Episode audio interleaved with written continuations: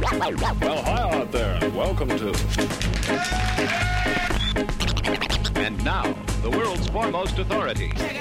This is the Election Wise podcast from Minnesota Public Radio News. I'm Curtis Gilbert. And I'm Molly Bloom. This is the show where we take questions from our listeners about the election and go in search of answers. This week's question comes to us on our website from Gary Kirsch of Maplewood. Gary just sent in one sentence What is the stance of the presidential candidates on abortion? To help us answer this question, we contacted Clyde Wilcox. He's a professor of government at Georgetown University, and he's written a lot about the politics and public opinion of abortion. Well, they haven't spent a lot of time talking about it, and for both of them, I think the issue is tricky. But what's so tricky about it? Their stances seem pretty simple, right? McCain is pro life, Obama's pro choice. Essentially, that's the difference. But both of them have said things that have made the pro life and pro choice bases a little nervous. McCain has actually originally tried to put himself in the middle on abortion in the 2000 campaign. He talked about not overturning Roe versus Wade. But these days, McCain says Roe needs to go. The National Right to Life Committee is supporting him. They say that he has a solid voting record against abortion and that he has cast 31 pro life votes since 1997. Similarly, Obama was endorsed as fully pro choice by NARAL, one of the main abortion rights organizations.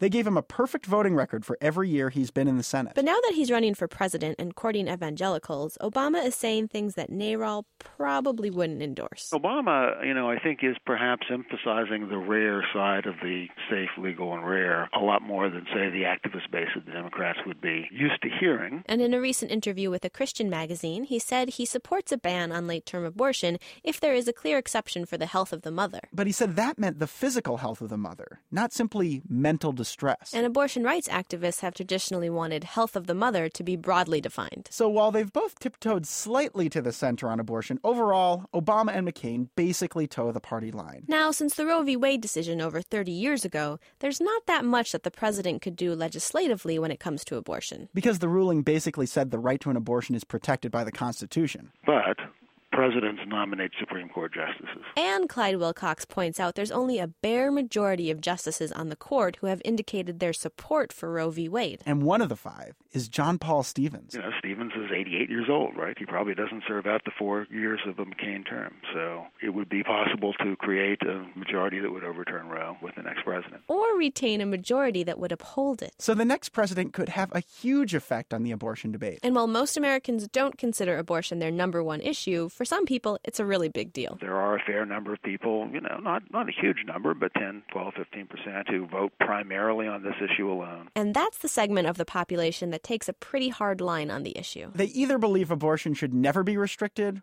or that it should be completely banned. But most people are more conflicted about it. Let me give you one number that I think was striking in an LA Times poll in the early 2000s.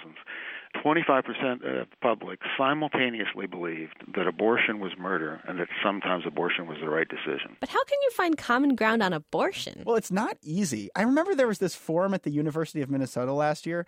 It was with abortion rights advocate Sarah Stace. She's the CEO of Planned Parenthood for Minnesota and the Dakotas. Tonight, we're going to talk not about abortion per se. And abortion uh, but opponent abortion Steve is a very Swigum. important He's the topic. former Republican Speaker of the Minnesota I House. first want to give a compliment as a politician. And part of their you have to do discussion it centered on finding a compromise on the abortion issue. We need to achieve political consensus rather than. And I just political like the idea of coming together. And I But the think thing that got Sarah me and was you while and I- Stace and Swigum both agree there needs to be a compromise, they didn't agree at all on what that compromise would actually be.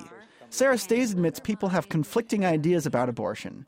But here's the conclusion she draws from that. It is precisely because of this moral conflict that government must never intrude in a family's right or a woman's right to make these kinds of personal and private decisions. There was just And recent- Swigum comes to pretty much the opposite conclusion. There's a reasonability that abortion in one's life, the health of the mother, life of the mother, rape and incest, but not in uh, partial birth abortion and not for birth control. And we would have come together here pretty quickly. Oh, so Swigum says we can all agree abortion is morally complicated, and that's why it should almost never be legal. Right, and Stace says we can all agree that abortion is morally complicated, and that's why it should never be restricted. But even though those two didn't really find common ground, Clyde Wilcox says most Americans are somewhere in between them. It's a really small portion of Americans who would take either the NARAL position or the National Right to Life position. Wilcox says the majority of Americans want abortion to be legal, but they want some restrictions. and they believe there should be more restrictions the later you get into the pregnancy. And Wilcox hopes that even though the abortion debate has been raging for more than 30 years,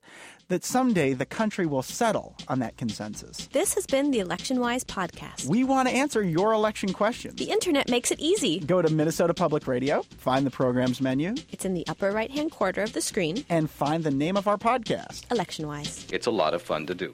Our expert guest this week was Clyde Wilcox. He studies public opinion on abortion from his perch as a professor of government at Georgetown University. Our editor, Mike Mulcahy, comes back from vacation next week. Last week we replaced him with a bag of M&Ms. This week we replaced him with a highly divisive social issue. One that really doesn't lend itself to silly voices. Well, for Minnesota Public Radio News, I'm Curtis Gilbert. And I'm Molly Bloom. Is that good? It's only good when people listen. But if people don't listen to it, then it's no good.